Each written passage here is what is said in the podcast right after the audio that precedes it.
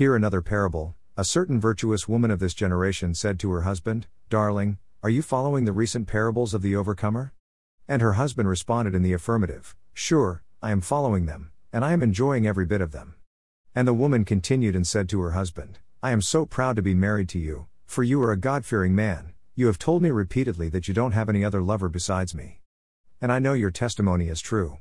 God bless you dearly, my lovely husband. And her husband replied, Amen, and thanks for the compliments. And the husband also said to her, I am very proud to have you as a wife, because you are a God fearing woman, and I don't need anybody to tell me that I am your only lover. As this conversation was going on between this couple, the Holy Spirit became so joyous and he spoke aloud to the hearing of the unfaithful men and women of this generation, who have no respect for the sacred institution, called marriage. Woman is a beautiful being that I created to make man a unit.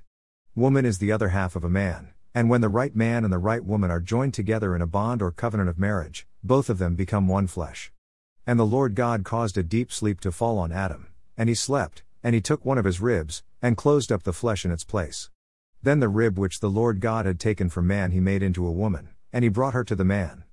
And Adam said, This is now bone of my bones and flesh of my flesh, she shall be called woman, because she was taken out of man. Therefore a man shall leave his father and mother and be joined to his wife, and they shall become one flesh. Genesis 2:21 24. And the Holy Spirit or the glorified Jesus, God Almighty, concluded thus. My eyes are focused on the faithful and righteous couples of this crooked and adulterous generation, for good. They and their righteous children are the pride of creation.